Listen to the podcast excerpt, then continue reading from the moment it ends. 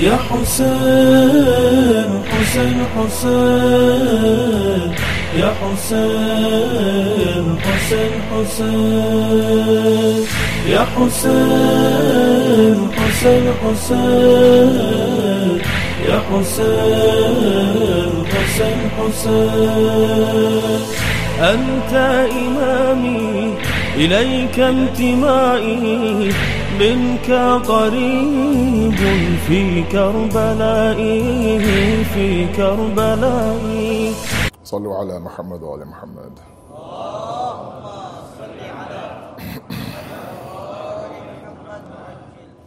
أعوذ بالله من الشيطان الرجيم.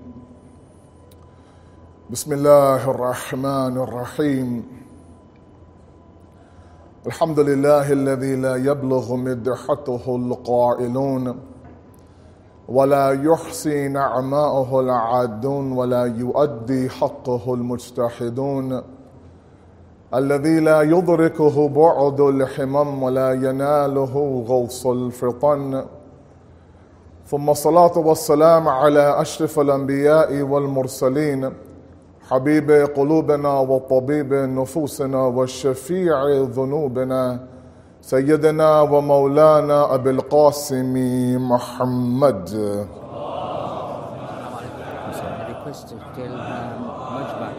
um. I'm sorry? To come in front. Yes, okay, inshallah. وآل بيته الطيبين الطاهرين المعصومين المظلومين لا سيما بقية الله في الأرضين صاحب العصر والزمان خليفة الرحمن إمام الإنس والجان ولعن الله أعداهم أجمعين إلى يوم الدين. أما بعد فقد قال رسول الله صلى الله عليه وآله إن الحسين مصباح الهدى والسفينة النجاح صلوا على محمد وآل محمد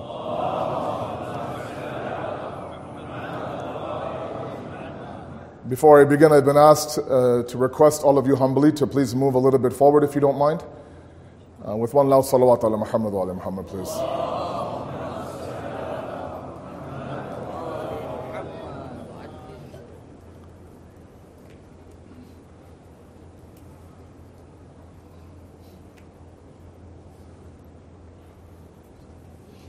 Those who came early to grab a spot on the wall, I understand. Don't worry, it's okay. Inshallah. You are the Ahl Divar, inshallah. No worries. Sallu ala Muhammad wa ali Muhammad, please.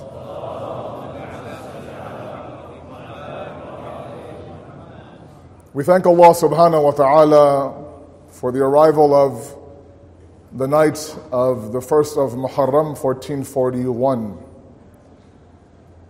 These are special days ahead of us, days that I think we look forward to all throughout the year. On a personal note, let me express my gratitude and my appreciation for the Jamaat here in Dar es Salaam, Tanzania, for allowing me to spend these very crucial days with all of you. I am with you for the next 10 to 11 nights, inshallah, and there is a topic in mind that I have, but I will get to my topic tomorrow, inshallah. Today, as I like to do, is every year as I set the ground a little bit for these next few nights. The reality is that these are days that have all the tools necessary for a reform, a revolution, and a revival.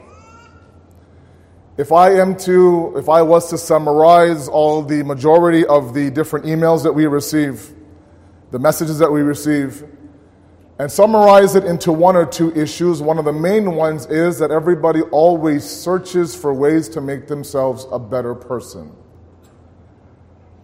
And sometimes the biggest issue we have, especially with our youth, is that they're riddled with guilt. That I should be a better person and I'm not. And these are days that have all the necessary tools for us to actually reach that reformation and revolution. It's up to us now to tap into that. It's up to us now to use these next 12 nights to reform within. Now, we can be stuck on timings, we can be stuck on rituals, we, we can be stuck on other things and discuss why we do this and why we debate this, and our youth sometimes question a lot, and that's up to all of you to do that. Or we can use this power, this jazba, this energy we have inside of us that pulls us out of our homes to begin the revolution process. It takes 10 nights, sometimes it takes one night. But there's not a person in this room or anyone hearing me anywhere else in this building that doesn't want this inner revolution. All of us are striving and dying to become a better person than yesterday. That's a reality. And sometimes we fall into the abyss of hopelessness to the point where we think, you know what, I cannot reach the level that the ulama talk about on the minbar. And then Muharram arrives. And, and, and with it, Muharram brings this amazing energy. And no matter how hard I try to understand it, I can't. Now, there's been research done. Ulama have written books and articles and speeches and lectures, and their tahqiq has been done, and PhDs have been written on this movement of Imam Hussein during the days of Muharram. But the reality is that this building will never be as packed as it will be the next 10 nights. So, with it comes a responsibility from me on the minbar and also from all of you on where you're sitting right now. And as a muqaddama, as an introductory discussion tonight to set the grounds, it's the night of the first of Muharram. I want to make sure that we're entering these 10 nights, me with you as well, on the right foot with the right mentality. Because everybody here has their own specific connection to Imam Hussein. And we don't know what that connection is. We know what my connection is. I don't know what the guy beside me is all about. So I want to speak a little bit about a couple of points tonight and then set the ground for the next few nights that I'm with you, introduce my topic, the content we begin tomorrow, inshallah. Sallu ala Muhammad wa ali Muhammad.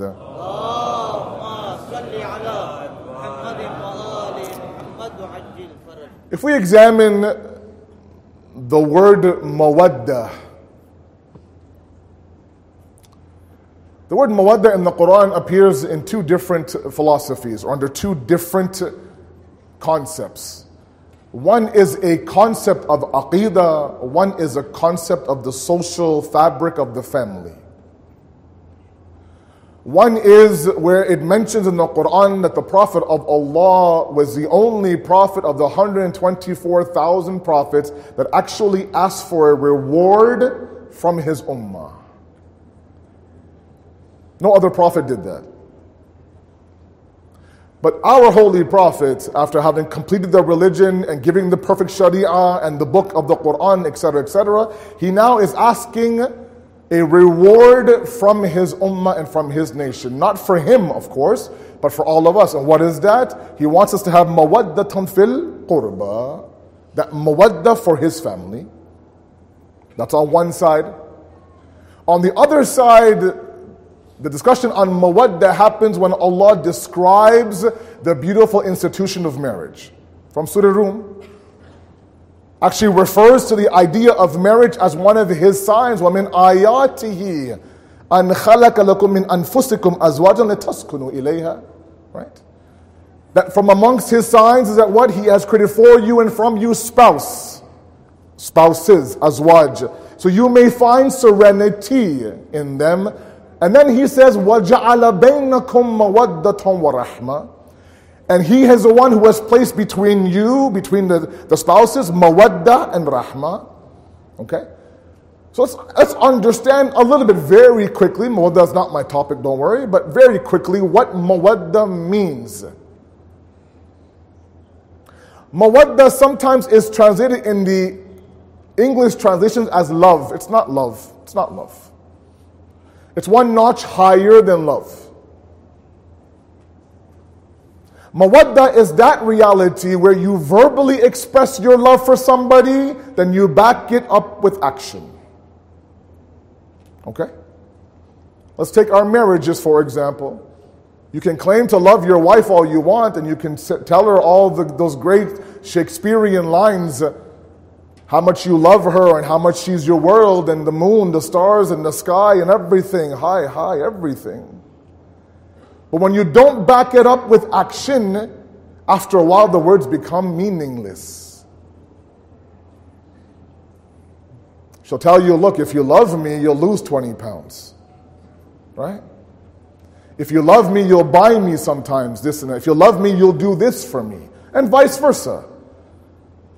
So while love is a verbalization, it's mawadda that comes in and backs up with action.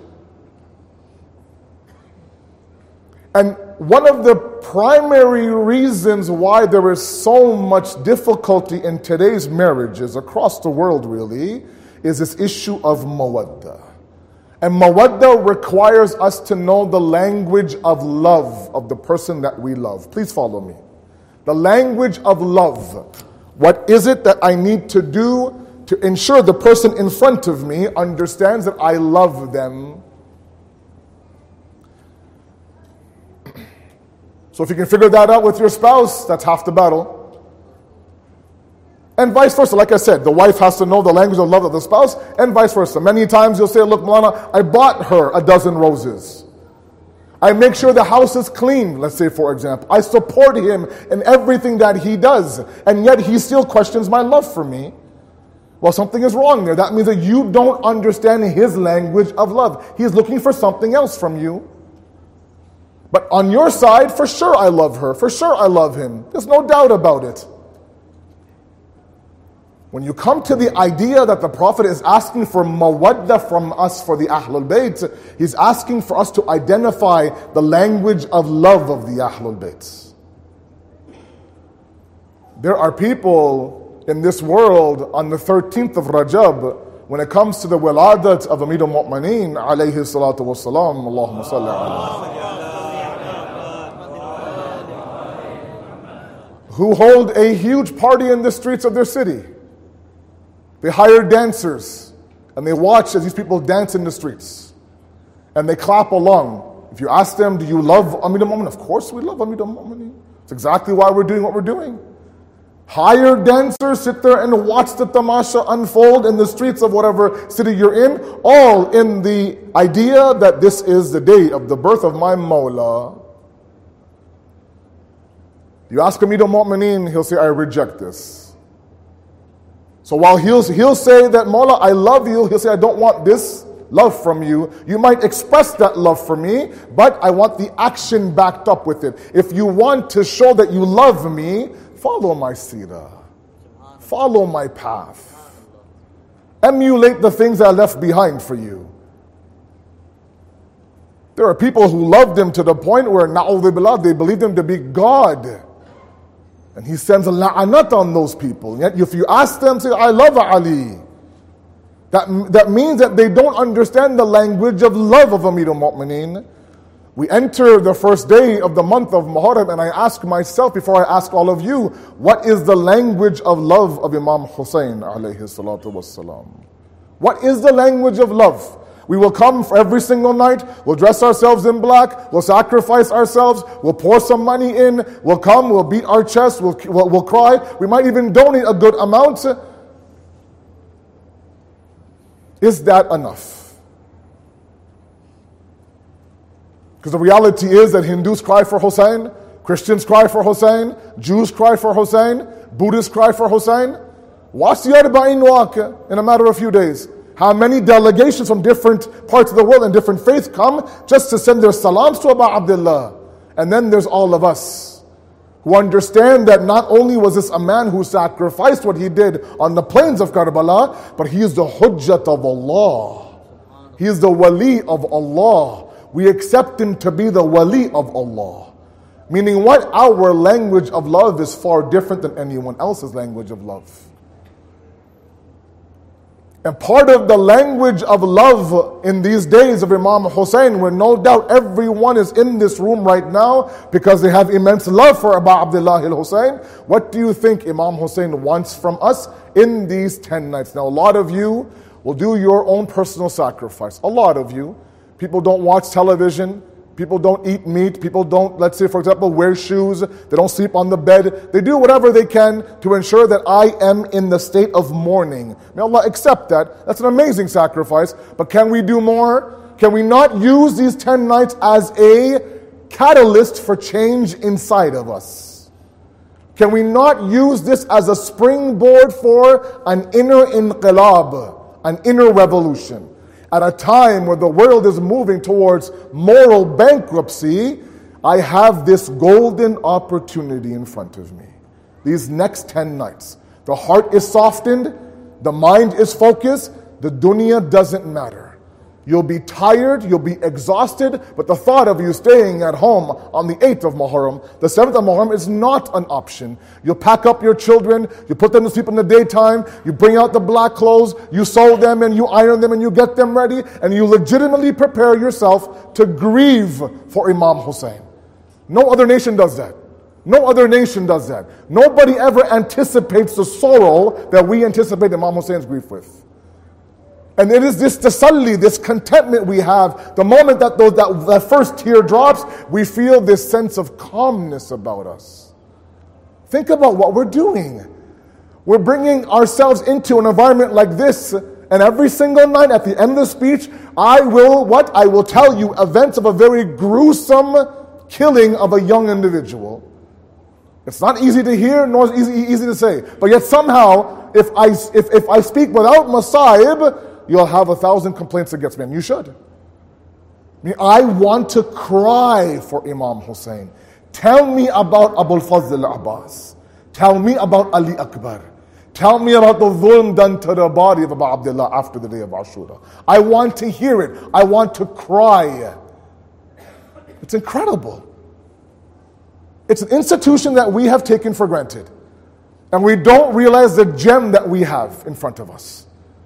And I, and I fear, I fear the thought that someone like me takes it as something of, a, of an annual commemoration, a checklist, something that we do.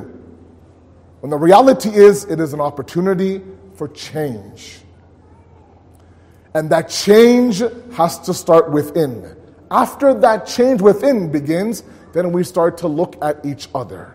It's a social reform as well. Look, let me give you a couple examples. The Quran talks about Nabi Musa. Nabi Musa is that prophet that is discussed the most in the Quran. His story is told uh, to us in bits and pieces, correct? And those bits and pieces that are relevant to our life. There comes a moment now, and I want you to follow me. I don't have much time tonight. There comes a moment now where Allah subhanahu wa ta'ala instructs the Prophet Musa and Prophet Harun to go now and speak to Fir'aun. Correct? اذهبا إلى فرعون إنه طغى Surah Taha says, verse number 43, that now both of you, idhaba, both of you now go to Fir'aun, for he has transgressed. He's become part of the, the, the, the taghut now. He's gone away from Allah. The very next verse, Allah instructs Nabi Musa how to talk to Fir'aun. فَقُولَ لَهُ قَوْلًا لَيِّنًا لَعَلُّهُ يَتَذَكَّرُ أَوْ يَغْشَى Beautiful verse, beautiful verse. Has such a powerful message in it. Look at what Allah is asking Nabi Musa to do. When you go and talk to Fir'aun, keep in mind who the person is that Nabi Musa is being sent to. Fir'aun, an open enemy of Allah. Open enemy. Surah Qasas talks about the fact that he even had the gall to say what? فقال فرعون يا أيها الملاء ما علمت لكم من إله غيري Very powerful verse. He says, Oh my chiefs, my chiefs, I don't know anyone who's more worthy for you to worship غيري than me. Baba, it's one thing where you control my finances, right? You control everything about me. I work and you get a cut of mine. My worship is my business. Who I worship is not in your business. But Fir'aun had that much control on the people that hatta even who to worship, they would tell that, look, you've worshipped me. That's a direct enmity towards Allah. This idea of this idol and that idol and Musa's God, all of that is rejected. You want to worship somebody, worship me. I'm the best one to worship. That Fir'aun, Nabi Musa is being told not to talk to him. قَوْلًا لَيَّنًا Speak to him, but a soft tongue, Musa. A naram lahaja, as you say in Urdu. Don't be rough with him, don't be tough with him. Why Allah? Why Fir'aun? This is not one of your believers. This is not one of your supporters. An outright enemy of yours, Allah explains, that maybe, just maybe, just maybe, because of your tone, he might, he might remember me and have khushu in his heart for me and come back to me. Who? Fir'aun. Meaning what? In Allah's world, there's nobody who's gone so far where there's no point of return. Allah is sending a very clear message to us. That in my world, in my sirat, in my sunnat ilahi, in my world, Allah says, everyone has a fighting chance to come back to me. Hatta Fir'aun, even Fir'aun. But it takes sometimes the lahja of Nabi Musa, the tone of Nabi Musa, to maybe instigate that change, the softening of a hard heart that goes around telling people to worship me, worship me, worship me. Which brings me to my second point. And that is that this commemoration is an inclusive commemoration. What I mean by that is this that sometimes there are people who come only for these 10 nights. Right? There are people who sometimes only come from the 7th of Muharram. There are people who will only show up on the day of Ashura. And we, as people who frequent the mosque all year round, sometimes, I've seen it with my own eyes, sometimes we look at them with eyes of judgment. We even have these nice, quirky little labels for them, right? Dustin Kishia, they say. A 10 day Shia. An Ashura Shia. Right? And those who come to every Shabi Jummah program and every Wiladat and every program, a man walks in that they haven't seen since last Ashura, and these eyes of judgment are all over him. That, oh, look who decided to show up. Look who's here. And I ask you humbly, as a brother and a son of yours who you've met only for 20 minutes now, I ask you humbly, one of the reasons why a lot of people don't come to the mosque is because they feel like they're judged. In every aspect, from the length of their hair, the colors that they wear, the tightness of their clothes, how they walk. And I'm not condoning any of that. But this is that Farsh Azah. This is that commemoration that attracts every single person at all levels. And the reality is that we don't know at what point in their life are they entering this Farsh. We don't know the impact of our tone. If Allah is saying to Nabi Musa that maybe with your soft tone, Fir'aun might melt, then maybe with our soft tone, an 18 year old who's fighting to find identity might melt. But if that 18 year old walks in through that door and the first comment he's here, he hears is something negative, he'll turn around and walk right back out. And tell himself, you know what, I knew coming here was a mistake. Let's be very careful. This is not anyone's Hussein. This is everyone's Hussein. We have companions on the day of Ashura, with all due respect, who had no business being there beside Imam Hussein. Zuhair ibn Qayn is one example. This was a man who didn't believe in the Hujjat of the Ahlul Bayt, who believed in Mawla Ali as the fourth Khalifa had no plans to go to Imam Hussein and join him to Karbala. After Hajj, he went. He had one meeting with Hussein ibn Ali. His entire mood changed. And he played a vital role on the day of Ashura. Meanwhile, there were, there, were, there were people in Medina who should have been there beside Imam Hussein, and it wasn't there. Look, there are some people who can walk five kilometers, there are some people who can walk only one kilometer, right? The people who walk five kilometers have no business to say, Look, you're only a one kilometer guy. Don't you dare even attempt to walk. This is not your walk. It's my walk. I'm a 5K walker. You're a 1K walker. There were plenty of 1K walkers on the day of Ashura that were converted to 5K walkers immediately. All because they were beside Imam Hussein. Sometimes the dhikr of this great man is enough to instigate that turning back towards the deen. And there's lots of people in this room who are searching for a path back to the deen. And sometimes with our words, we don't understand it. But sometimes we want, We halt that progress. Let me tell you one simple story. Sallu ala Muhammad ala Muhammad, please.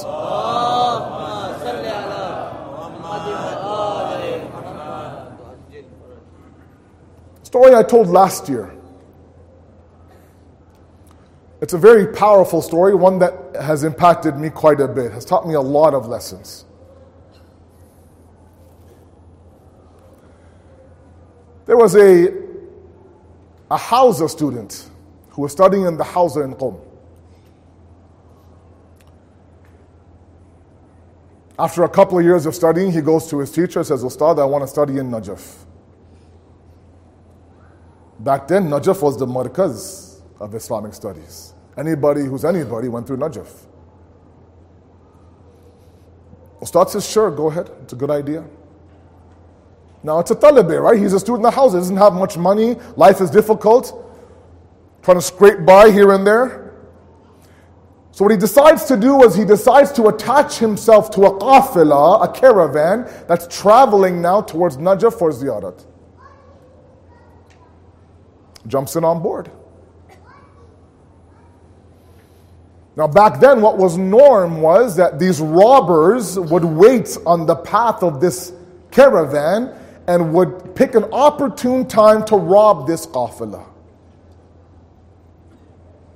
So now, lo and behold, he's on his way towards Najaf now with his qafila, and they decide one night to pitch up their tents and spend the night and resume their journey the next morning. In the middle of that night now, the robbers strike. They come and they begin to loot and rob the qafla. Whatever you have, whatever ownings you have, whatever you have in your possessions, put them in front of me one by one. Let's empty out your bags. Let's go. All this guy had were his books. That's it. Puts his, puts his books inside the middle and moves away. Well, when he's done, the robber, about to leave, a lot of himmat, a lot of courage, the young man now approaches the robber and says, Look, in the middle of the pile of your possessions are my books. These books are useless to you. They're ripped up, they're old, they have notes inside them that I wrote, I wrote with myself. They have no value to you. You'll get nothing from them in the market. Just give me my books back. The robber says, In the distance, there's a hill. There's a light there. There's a man standing on that hill. He's my boss. Go and ask him. If he says yes, you get your books back. Now, this young man, now, with courage, now walks up to this hill. He sees a man, but this man is praying namaz shab. He waits until he's finished and says, uh, Excuse me, are you the, the boss of this operation? He says, Yes, I am. He says, Well, one of your robbers, your employees, has my books. I'm a student in the house. I'm going to Najaf to study. I want my books back. They're no value of yours. He summons his, his employee over, he just give him his books back. Now, again, he grabs his books, about to go back, but the curiosity is killing him, right? Turns back and says, Look, can I ask you something? He goes, Sure. On one side, you rob and loot innocent lives, going to, to, to send a salam to their mullah. On the other side, you're praying namaz shab. The boss paused for a moment. Says, no one's ever asked me that question before. The reality is, it's the one thing I do. The only thing I do for God is this namaz. I don't sleep at night, right? My business hours are, are, are, at night, obviously. So I'm up. It's the one thing I do. Sometimes, wallahi, I tell you, we do the same thing. We, we do one good act, or I do one good act to justify the 10 bad acts that I do. At least I do this. And somehow it cushions the blow of all the mistakes that I make day in and day out. This man was no different. The student said, okay, fine. Grab the books and went to Najaf now. He begins his studies. One day he goes to the haram of Amir al-Mu'mineen for his ziyarat. And during his ziyarat, he hears this man who's wailing and crying on his knees in front of the dhari of Amir al-Mu'mineen. Goes around the corner, sees lo and behold, the boss is on his knees in front of the dhari of Amir al-Mu'mineen. Picks him up. He says that, do you remember who I am? I'm the book guy from the qafila.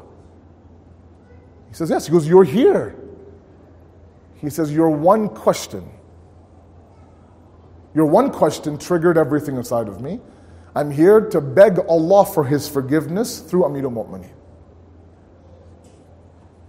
We don't know sometimes what one sentence and the impact it has on people. Just one.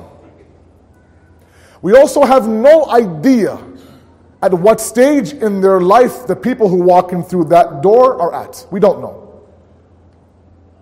Because the reality is that one thing that we've mastered in 2019 is that we've mastered the idea of putting on a great face. Social media has taught us that my life is perfect.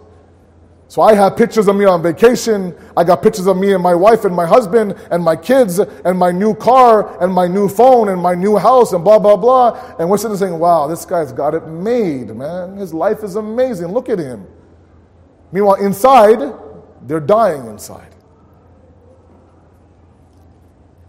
There are some people in this room right now who have hit rock bottom.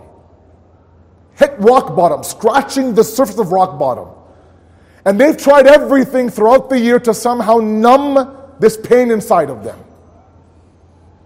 They've tried everything. They've tried to go down the road of drugs to somehow numb it by me getting high. They've tried the route of alcohol. Let me get drunk and numb the pain. They've tried the idea of gambling. Let me kind of consume myself at the casino. I can numb the pain. They've tried everything and nothing ever works. Because what you have now, you have this gaping hole of rock bottom. Then you have this guilt on top of that of drugs and alcohol and gambling and womanizing, and the hole gets bigger and bigger and bigger, and you fall deeper and deeper in the abyss of depression. Doesn't work. And then it's announced that tomorrow is the first of Muharram. And with your broken pieces now, you end up at that door. Knowing full well that I have not set foot in this building since last Ashura. With A lot of courage now. This man now parks his car, walks up those stairs, enters the hall. He already feels like every single eye is on me. Waiting for someone to make a comment, waiting for a look, waiting for something, a hmm, a hmm, any sound to confirm the fact that I shouldn't be here. Then he walks in through that door, and the first person he sees, let's say, is me, and I make some foolish comment to try to be funny, and every fear of his, his is confirmed. And he tells himself, I knew I should not have come today. Or the opposite might happen. He might walk in through that door, and the first person he, meet, he meets is one of you beautiful brothers. And you might embrace him and say, Do you know how much I've missed you? Do you know how happy I am to see you? Come sit beside me. Once this guy is done speaking his gibberish, then let's have some tea. Let's break some bread. Tell me about what's been going on. How's your family? How, how are your studies? How's business? And right away, those fears now begin to remove themselves one by one. I've seen it, and so have you. That one by one, as you break bread and you soften that and you break that wall in front of them, they begin to realize that my solution has always been this Farsh Azab Abdullah al Hussein. I just went this door and that door and this door and that door, and one by one, every single door slammed themselves to my face. And that door is wide open for me. You want to come? You come. This is not the place for the ma'sumin. Is not the place for the infallible. It's not the place for people who spend all year round in the masjid. No. This is the place where you pick up your broken pieces inside of you and He helps you glue the pieces together. This is the place. Now, if I was to say a comment, or you were to say a comment, or even for a moment judge that someone who walks in and their hair is a bit too long, or they're wearing the wrong color, or they don't even say salam alana to us, or they sit, let's say, way in the back with their legs out. What's he doing here? He's ruining the mahfil and the majlis. He has no etiquette, and that's a different topic altogether. I'm not condoning that behavior. I'm saying you don't know with which umid and hope people walk in through that door. You don't know. But the idea is that we do. We do come here with the hopes that maybe I might find that spark. and convert that spark to light. Because the reality is that when you hit rock bottom, the first person that you should call is Allah subhanahu wa ta'ala. And there are people in this room who I know, we all have our struggles, we all have our tragedies. Everyone here can write their own books. There are people right now, like I said, who are going through their own respective tragedy right now. Those tears are right there at the cusp of their eye. Nothing makes sense anymore. The dunya now is a horrible place. Everything is bitter, uh, bittersweet. I can't find the courage to get up in the morning, Maulana. That's how difficult life is right now. Nothing right now around me is working. And you come with that destructive nature inside of you, and you come and you enter this majlis. Look, let me give you a very simple example. Sallu ala Muhammad wa ala Muhammad, please.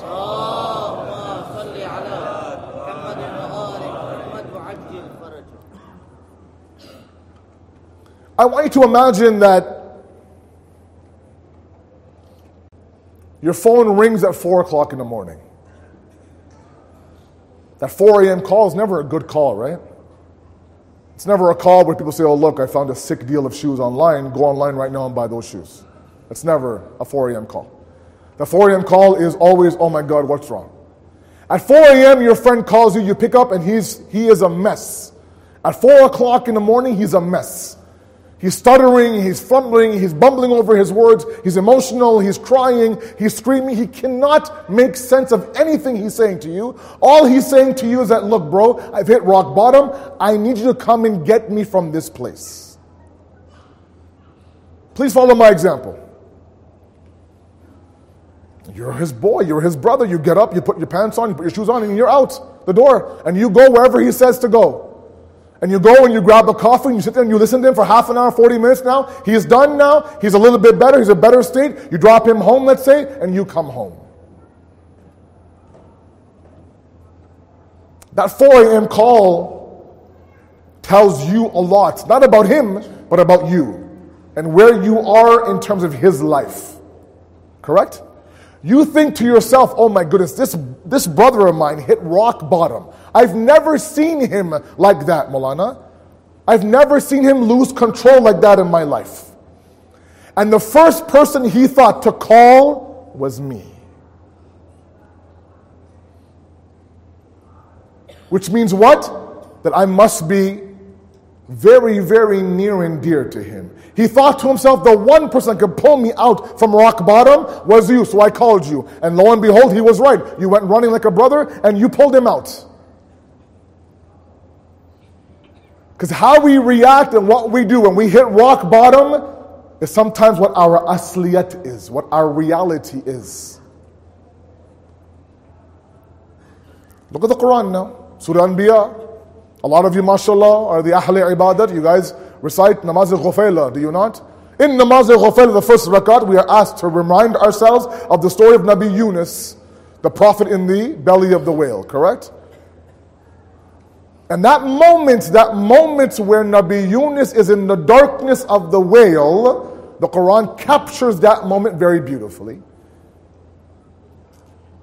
وظنوني ذهبا مغاضبا فظلنا عنا نقدر عليه فنادى في ظلمات أن لا إله إلا أنت سبحانك إني كنت من الظالمين In the darkness, in the darkness of that mammal, Nabi Yunus calls out.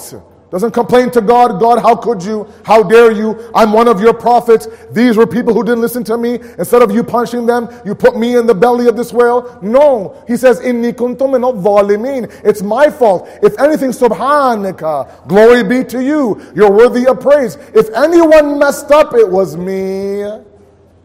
Meaning what? At rock bottom now, his 4 a.m. call is who? Is to God. Is to God.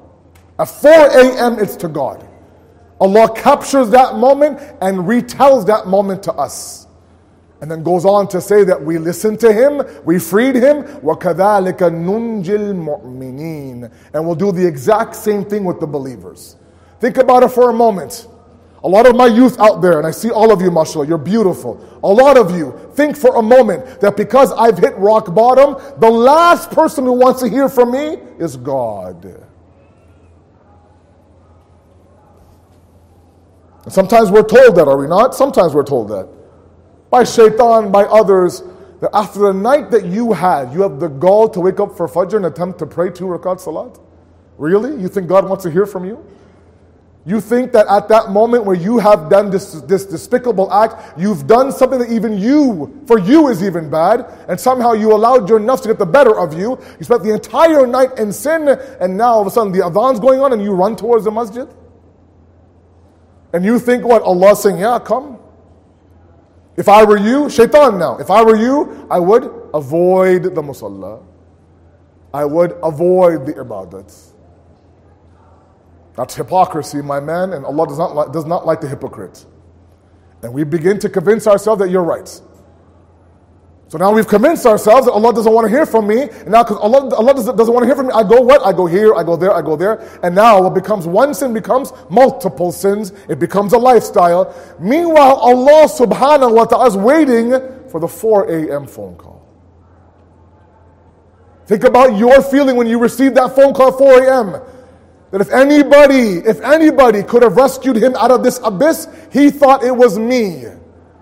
It strengthened your bond. It made your brotherhood even stronger. It showed you how much He thinks of you, how much He loves you, how much He respects you. Imagine now, at rock bottom, you call out to Allah. And your 4 a.m. phone call is to God. At rock bottom, stuttering and mumbling and fumbling and a mess on the musalla. You think God will say, How dare you? You think God will say, How dare you? No. God would say at 4 a.m. at rock bottom, you had this chance to do that act, you had this door to knock on, you had this habit to uphold, you, re- you rejected all of that, and you called on to me. What message is, is, is that for God? That means that at rock bottom, the first entity he thought about was me. Come on. He'll embrace that. He'll welcome that. Don't let shaitan ever, ever, ever convince you, my youth elder, ever convince you that rock bottom is that place where God hates. I'm not, I'm not condoning to go rock bottom and then get, get towards Allah, no. But think about the 4 a.m. phone call. Think about Nabi Yunus. In that darkness, he calls out to Allah, glorifies Him, then says, Look, I am the one that did zulm against myself. Allah will take you and say, If you want salvation, my Hussein is that Safinatun Nijah, is that ark of salvation. Come sit on his farsh. Listen to what's being said. Allow the heart to soften. Allow the tears to flow. Grieve for him. And with that softness of the heart now, begin your transformation slowly.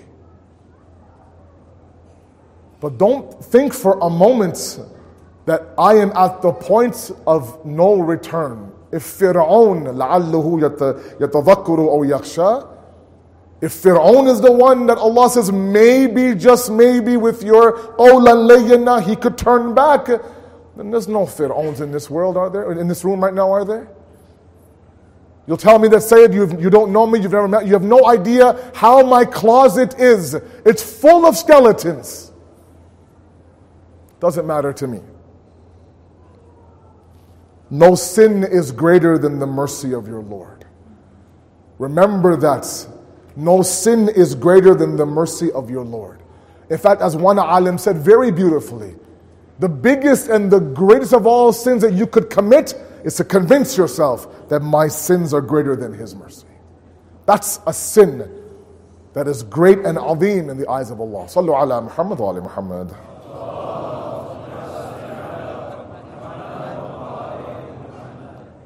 So, my brothers and my sisters, these next 10 nights are monumental for us.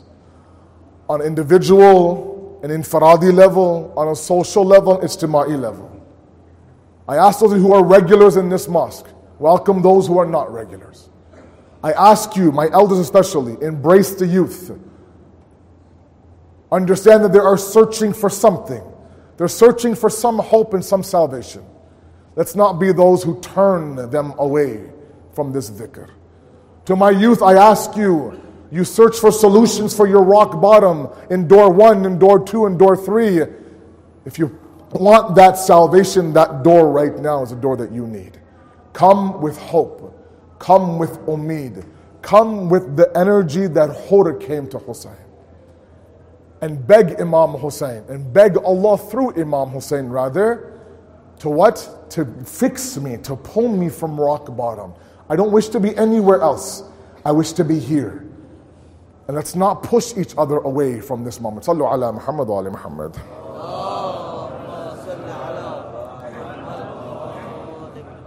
And the miracle nature of this azadari, the miracle nature, many dimensions of it, is the fact that no matter what grief you're going through, we take our drop of grief and we place it in the ocean of Hussein's grief. Doesn't matter what grief you're going through. Every relationship was existing on the day of Ashura and the plains of Karbala. There are some of you who have just recently lost a parent, lost a husband, lost a daughter or a son. There are people in this room who have lost nieces and nephews, uncles and aunts, best friends. Doesn't matter what you've lost or who you've lost or what relation you've lost, you take that grief and you drop it in the ocean of Ashura. If you are somebody who has lost a brother, then take your heart to that moment where Abu Fazl Abbas is lying on the plains of Karbala without any arms. Imam Hussein now has placed his head on his lap. He says to his Aqa and Mawla, Remove the arrow from my eye, remove the dirt from my other eye. My mother told me that when I was born, I didn't open my eyes until I saw you. I want to leave this world now looking at you very one, one last time. If you've lost a Javan son, a young son, or a young child, think about that moment when Ali Akbar now is mounted on the horse. He moves towards the Maidan of Karbala and he senses that there's a 57 year old father stumbling behind him on the horse. He gets down from the horse, embraces his father. Baba, you gave me ijazat. Baba, you gave me permission. And then he says that Ali Akbar, if only you were Sahib Olad, you would know how difficult this moment is for me to lose a son like you. If you are a niece who has lost her uncle, then come to Karbala, that moment that Bibi Sakina is holding that cup, waiting for Abul Fazl to bring water to her and she sees the alam and she does not see the alamdar and she runs out to the maidan and says Ammu Abbas your sakina is not thirsty anymore. If you are a wife who has lost her husband bring your heart to the days of Arba'in. Rabab is sitting at the grave of Abu Abdullah al-Hussein at the head of Hussein. Bibi Zainab says Rabab let's go back to Medina now. We're heading back to Medina. And Rabab looks up to Zainab and says who am I going back to? Tell me, I came to Karbala. Sakina's with me. Ali Asgar's with me. My uncle Hussein's with me. I left Sakina in the Zindan of Sham. I buried Ali Asgar. I'm sitting at the grave of my husband. Who do I go back to? But Rabab with himmat and courage goes back to Medina. سيعلم الذين ظلموا أي منقلبين ينقلبون إنا لله وإنا إليه راجعون We ask you, Allah subhanahu wa ta'ala, to accept this qaleel ibadat, inshallah. We ask you, Allah subhanahu wa ta'ala, to give us that tawfiq to benefit from the adab of Abdullah al Hussein. I ask you, Allah, please convert the pleasure of sin to the power of worship inside the hearts of our youth. We ask you, Allah, to make us worthy and isqabil of the zuhur of Imam Zamana, inshallah, and to make us stand beside him when he comes. Wassalamu alaikum rahmatullahi wa barakatuh.